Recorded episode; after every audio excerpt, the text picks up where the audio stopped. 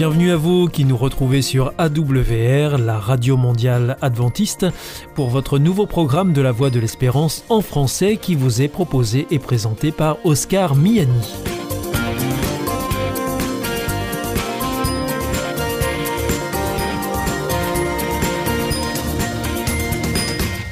C'est donc parti pour les 30 prochaines minutes ensemble. Merci de votre fidélité à la voix de l'espérance. Vous êtes toujours plus nombreux à nous écouter sur les ondes, par Internet ou aussi grâce à votre téléphone. D'ailleurs, je vous en rappelle tout de suite les numéros qui ne sont absolument pas surtaxés. Alors si vous voulez nous écouter avec votre téléphone depuis la France, eh bien vous composez le 01 80 14 44 77. Si vous êtes en dehors de France, eh bien vous composez le 00 33 1 80 14 44 77. Et depuis les États-Unis, eh bien c'est le 1 712 432 9978. Alors aujourd'hui, au programme, nous vous proposons votre rendez-vous santé avec le docteur Jean Lincey. Ensuite, ce sera votre émission Top Cuisine. Et là, je serai en compagnie de Cécile Hermeline, paysanne cuisinière. Et pour finir, ce sera un temps de réflexion avec le pasteur Pierre Péchou dans la chronique que vous connaissez bien, Vers d'autres cieux. Tout de suite, donc, pour commencer, voici Sentez-vous bien.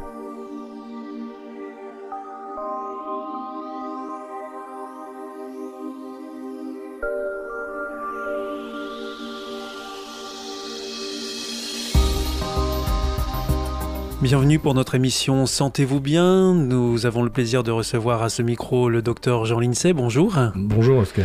Vous intervenez régulièrement ici dans cette émission pour nous parler de, de santé. Et là, vous, vous, venez avec un sujet tout à fait singulier.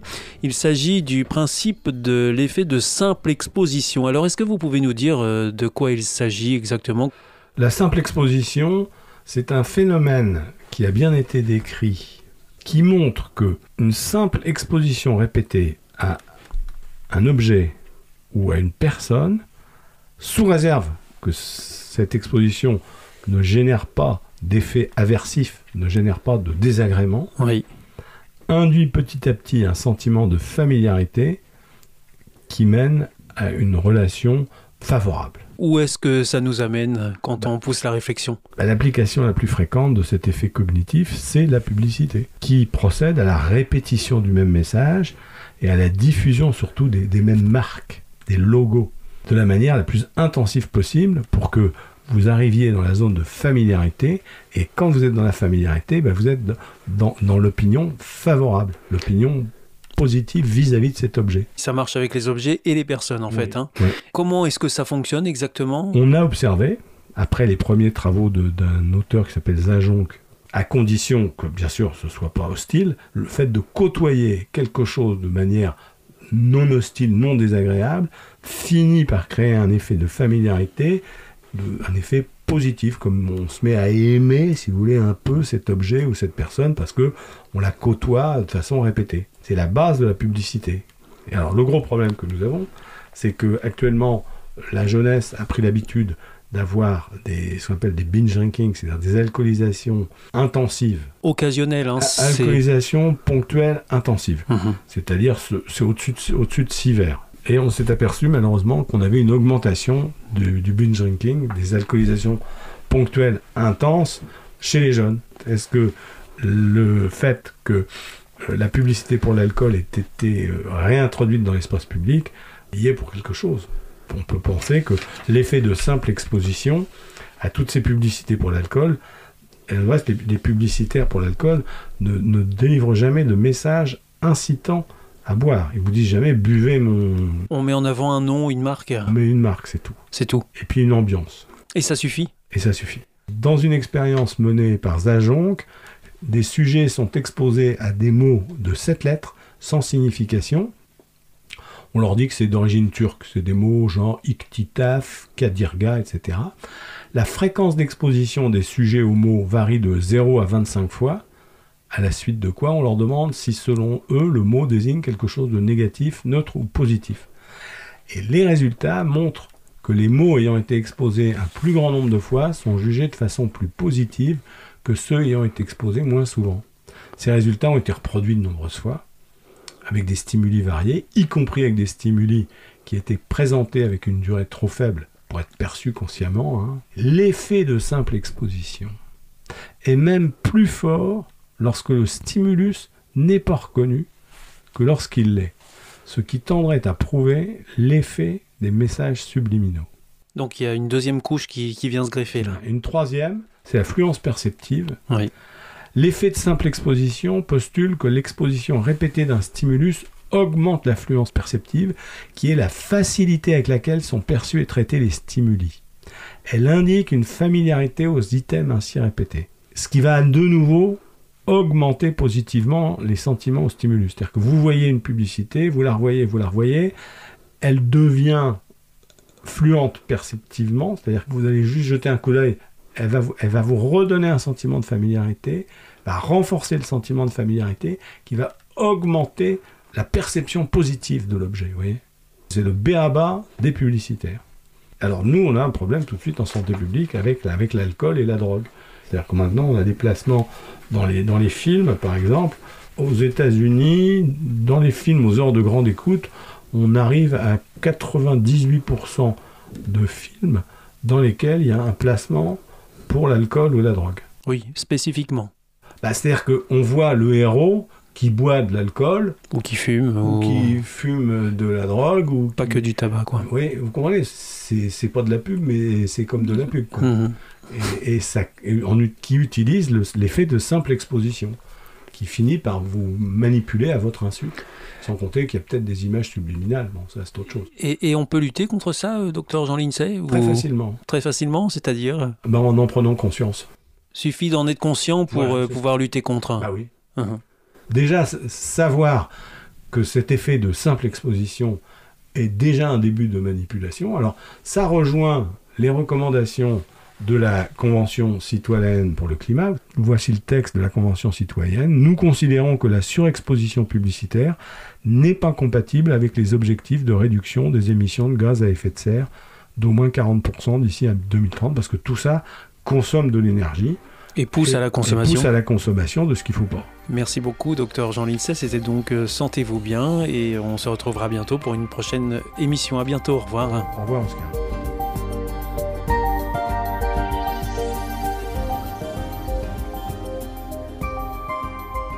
Information coronavirus.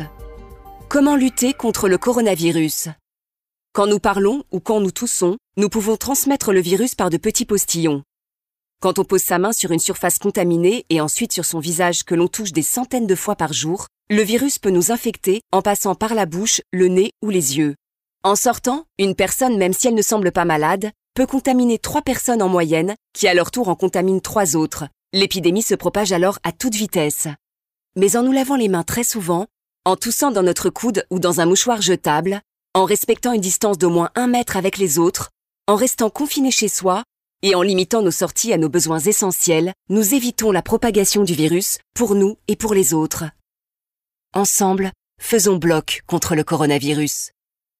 Plus d'informations au 0800 130 000 ou sur gouvernement.fr. Ceci est un message du ministère des Solidarités et de la Santé.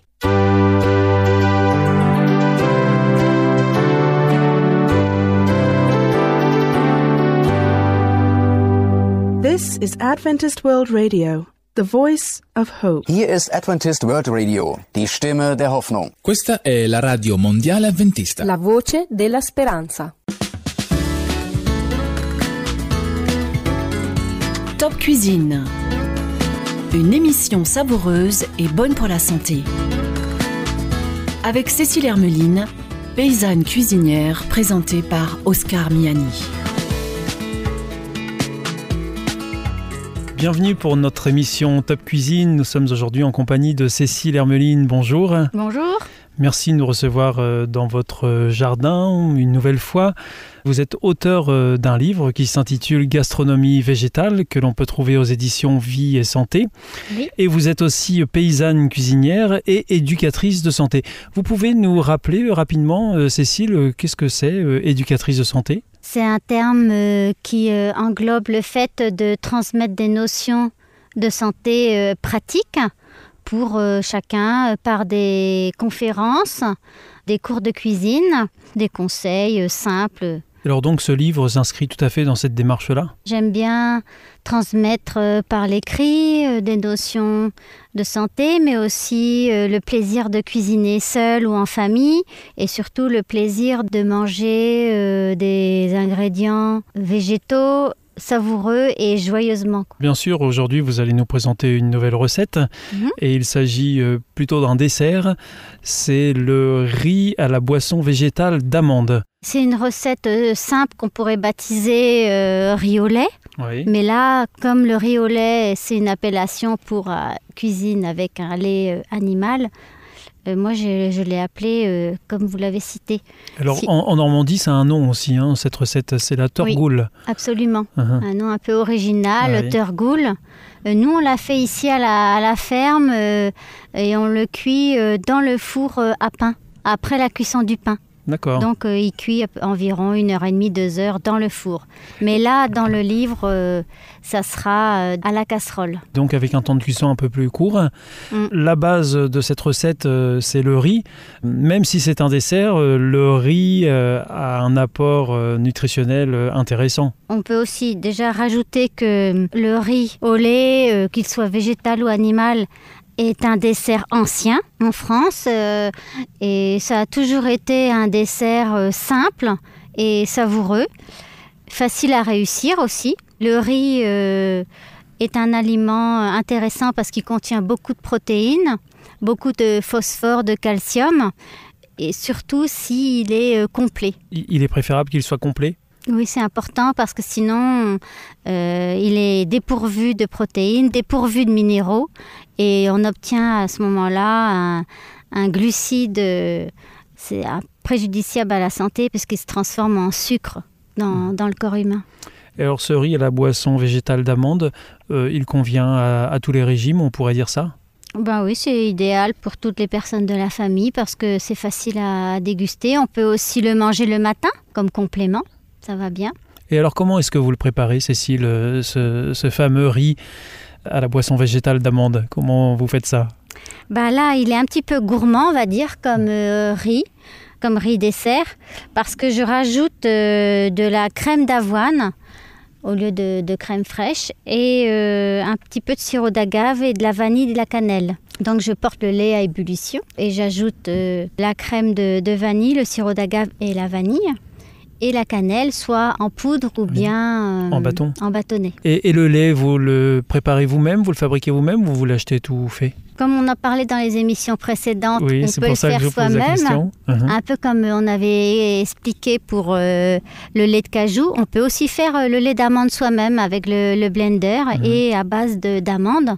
À ce moment-là, je propose euh, bah, deux formules différentes.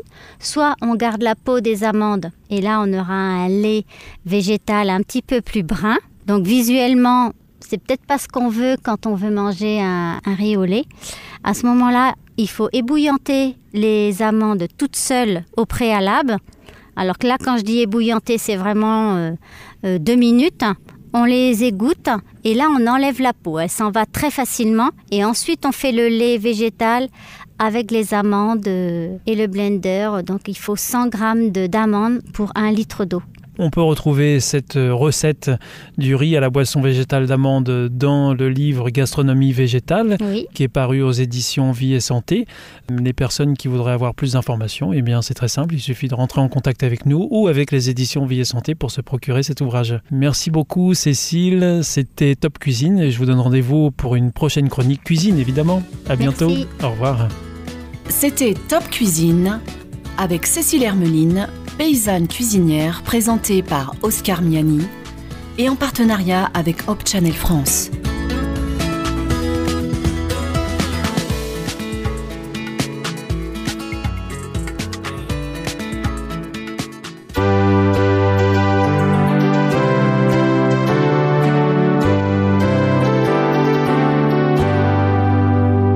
This is Adventist World Radio, the voice of hope. Hier ist Adventist World Radio, die Stimme der Hoffnung. Questa è la radio mondiale avventista. La voce della speranza.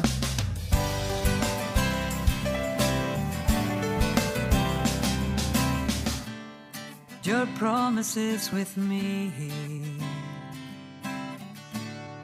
like a really faithful friend. It whispers in my ear, not too long, and you will see him come. Your promise gives me strength. It's like a lighthouse in a storm that pushes me to fight and to look for what it's unseen. And I cannot help it, fills my soul. Imagine the day I'll see you coming for me. There's pain and sorrow we'll all leave behind. We finally live how we was meant to be. Your promise gives me life. Even when I am in pain, it's like you make it shine to remind me that there is a better world. And I'm still waiting for you. Telling everyone I find that this life is a bleed,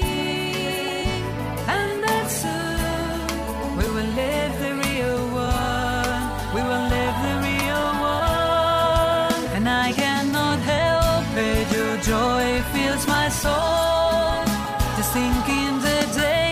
I'll see you coming for me. They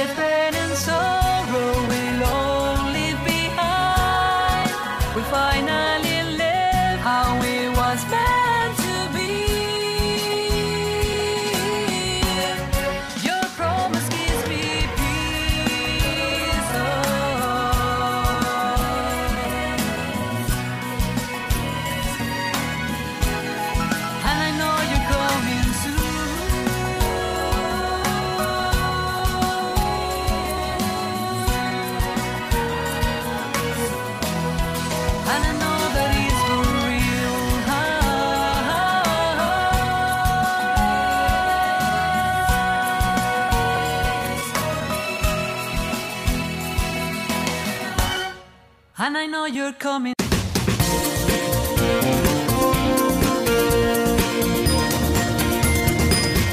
Ici, c'est toujours la Radio Mondiale Adventiste. Vous êtes à l'écoute de la Voix de l'Espérance avec Oscar Miani au micro et toute l'équipe.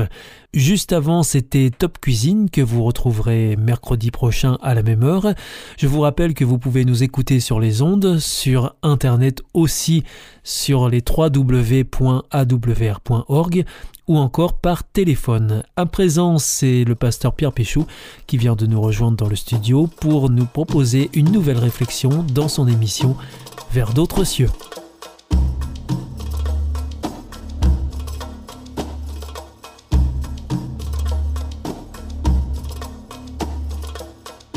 Pierre Péchou, bonjour et bienvenue au micro de Vers d'autres cieux. Bonjour Oscar, chers éditeurs, bonjour. Alors aujourd'hui, comme à votre habitude, vous nous proposez de nous arrêter sur un texte de la Bible, que l'on trouve d'ailleurs dans la première lettre à Timothée au chapitre 1er et au verset 13, et je vous propose donc tout de suite d'en faire la lecture. Moi qui étais auparavant un blasphémateur, un persécuteur, un insolent, j'ai cependant été traité avec compassion parce que j'agissais dans l'ignorance, par manque de foi. Alors, Pierre Péchou, est-ce qu'on peut revenir sur euh, euh, qui est d'abord Timothée et puis euh, simplement aussi préciser que là c'est l'apôtre Paul qui s'adresse à Timothée et donc revenir sur le contexte dans lequel s'inscrit ce passage? Oui, c'est important parce que ça nous permettra de comprendre en fait ce qu'est en train de dire Paul. Alors Timothée, c'est simplement un jeune qui s'était converti, de juif qu'il était, il était devenu disciple de Jésus-Christ et qui travaillait avec Paul. Le travail de Paul, c'était un travail itinérant puisque Paul voyageait de ville en ville pour euh, partager la bonne nouvelle en Jésus-Christ et, et Timothée l'accompagnait. Mais parfois ils n'étaient pas ensemble. Paul envoyait Timothée seul dans des églises parce que quand Paul écrit ses têtes, il est en prison en fait. Et donc euh, il, il donne quelques conseils et quelques encouragements à Timothée, quelques conseils pour l'Église. Et le verset que vous avez lu, il est très particulier, et sûrement que le verset qui suit est plus important. Mais c'était intéressant justement de, commencer par ce verset 13, où Paul rappelle en fait son histoire. Paul, c'est un docteur juif, et qui, persuadé de devoir défendre la cause de Dieu, euh, allait persécuter les chrétiens, les mettre en prison, et, parfois ça allait jusqu'à la mort. Et le premier martyr chrétien, on entend par martyr une personne qui est persécutée au nom de Dieu, eh le premier martyr chrétien dans la Bible s'appelle euh, Étienne, et il y a un verset très connu qui nous dit que Paul approuvait le meurtre d'Étienne. Étienne a été lapidé. Paul n'a pas participé à la lapidation, mais il approuvait cette lapidation. Ce verset 13, il est très intéressant parce que Paul rappelle tout cela en disant qu'il était persécuteur, hein, blasphémateur, insolent. Donc euh, il fait vraiment référence à son passé. C'est ça qui est intéressant, c'est que euh, ce dont parle Paul, ça va jusqu'au meurtre pratiquement. C'est ça. On peut pas faire pire. Et euh, donc blasphémateur, c'est qu'en fin de compte, lui qui pensait défendre Dieu, ben, en fin de compte parlait mal de Dieu. Persécuteur, on vient d'en parler. Insolent, insolent, euh, c'était de l'insolence vis-à-vis de Dieu. Et ce qui est vraiment très intéressant, c'est que Paul dit que Dieu a pu le traiter par compassion parce qu'il ne savait pas en fait vraiment qui était Dieu, et que donc il agit par manque de foi. Alors qu'en fait, Paul, tout au contraire, pensait que rempli de la foi qu'il avait, du zèle qu'il avait pour Dieu, eh bien, c'était bien ce qu'il faisait. Mais au final, une relecture de, de sa vie lui permet de dire qu'il n'avait pas la foi. Donc on est dans un paradoxe total. Et c'est ça qui est intéressant. Alors Paul, en fait, un jour va se rendre à Damas, en Syrie, pour continuer à, jeter des chrétiens en prison. Et puis là, il y a une fameuse vision, il rencontre Jésus, et Jésus lui explique en fait qui il est et qu'il est en train de le persécuter. Jésus lui dit simplement qu'il euh, est le Christ que Paul attend avec sa foi juive. Alors tout à l'heure, je parlais du verset suivant. Une fois qu'on a posé ça, c'est-à-dire que Paul, au nom de Dieu, pensant faire le bien, en fait, ne faisait que le mal, mais que parce qu'il n'était pas vraiment euh, conscient de ce qu'il faisait, Dieu l'a traité avec compassion, et Dieu lui a donné cette foi qui lui permet de maintenant d'agir complètement différemment. Et alors le verset suivant, une fois que Paul rappelle ce qu'il a fait, Paul nous dit La grâce de notre Seigneur a surabondé avec la foi et l'amour qui est en Jésus-Christ. Ça, c'est un verset très intéressant qui, je pense, peut nous faire du bien pour chacun d'entre nous, même si très peu de nos auditeurs, en fait, sont dans la situation de Paul. Oui, parce que là, c'est quand même une situation très particulière. Voilà. Mais justement, ce qui est intéressant, c'est que comme elle est extrême, eh bien, on va obligatoirement s'y retrouver parce que dans nos vies, ou même si on n'a pas fait des choses aussi terribles, eh bien, des choses qu'on peut faire peut-être au nom de Dieu ou pas, mais qui ne sont pas à faire. Et il nous arrive souvent de croire faire le bien en- tout en faisant le mal. Voilà. Et vous voyez, on peut prendre ce sujet même sans parler de Dieu. C'est-à-dire qu'on peut, dans l'éducation des enfants, dans la relation à l'autre, parfois justifier des choses en pensant qu'on a raison de les faire. Bien éduquer ses enfants, mais être peut-être trop sévère ou euh, mal les éduquer en pensant bien le faire. Et dans la relation à l'autre, on peut croire que parce que l'autre euh, a tort dans telle ou telle situation, ben, ça peut justifier certains de nos comportements. Et puis, ce verset nous dit que dans ces agissements-là, à un moment, il y a la rencontre avec Dieu qui est possible. Alors, je ne sais pas comment elle peut se passer pour nos auditeurs. Pourquoi pas à travers nos émissions, mais aussi à travers la découverte de, la Bible, à travers des rencontres avec des chrétiens. Eh bien, on va avoir une image différente de Dieu et prendre conscience que nos agissements sont peut-être pas forcément les bons. Mais on ne savait pas, on était quelque part euh, inconscient du mal qu'on pouvait faire. Eh bien là, ce verset nous dit que là où le mal existe, il y a la grâce de Dieu qui surabonde. Donc elle va toujours être plus grande en fait que le mal qu'on a pu faire.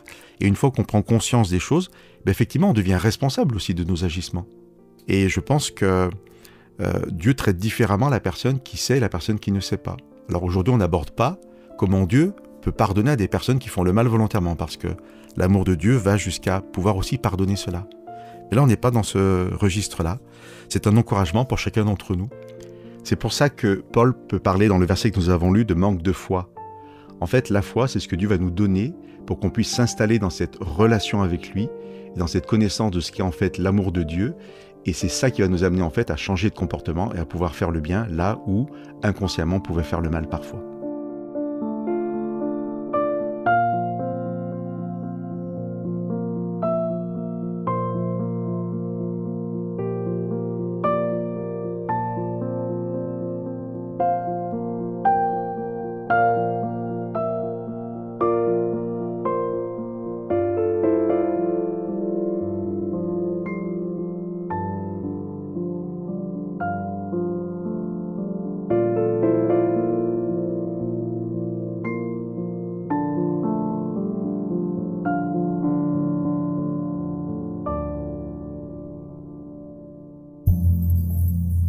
Nom de l'amour. Est-ce un nouveau film? Non, c'est le nouveau cours de l'IEBC. IEBC Oui, l'Institut de l'étude de la Bible par correspondance. Tu vas sur le site www.iebc.org et tu découvres tous les cours gratuits. Tu as raison, au nom de l'amour, ça vaut la peine. Ce cours m'a vraiment interpellé. www.iebc.org Notre émission est maintenant terminée. C'était la Radio Mondiale Adventiste, la voix de l'espérance. Je vous donne rendez-vous dès demain à 4h30 sur les 6155 kHz bande des 49 mètres, à 8h sur les 15145 kHz bande des 19 mètres et à 20h sur les 9780 kHz bande des 31 mètres. Je vous souhaite une très bonne continuation. Que Dieu vous bénisse. À demain.